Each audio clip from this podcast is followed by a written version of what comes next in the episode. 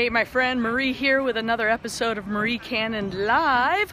Hoping the volume on this is okay because I've got some loud birds in the background and some traffic off to the side. But behind me is the Roadrunner Park Farmers Market here in Phoenix, Arizona.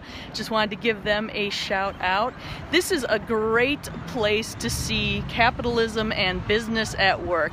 A bunch of entrepreneurs doing their thing, making money. So you've got the people that have the plants and the food and all sorts of herbal stuff as well as donuts, coffee, arts and crafts, the whole deal. It's just fun to see business, small business, being conducted kind of in a native environment. So this is where I'm spending my morning hanging out. Just wanted to share that with you real quick. Hope you're having a great day and we'll see you soon.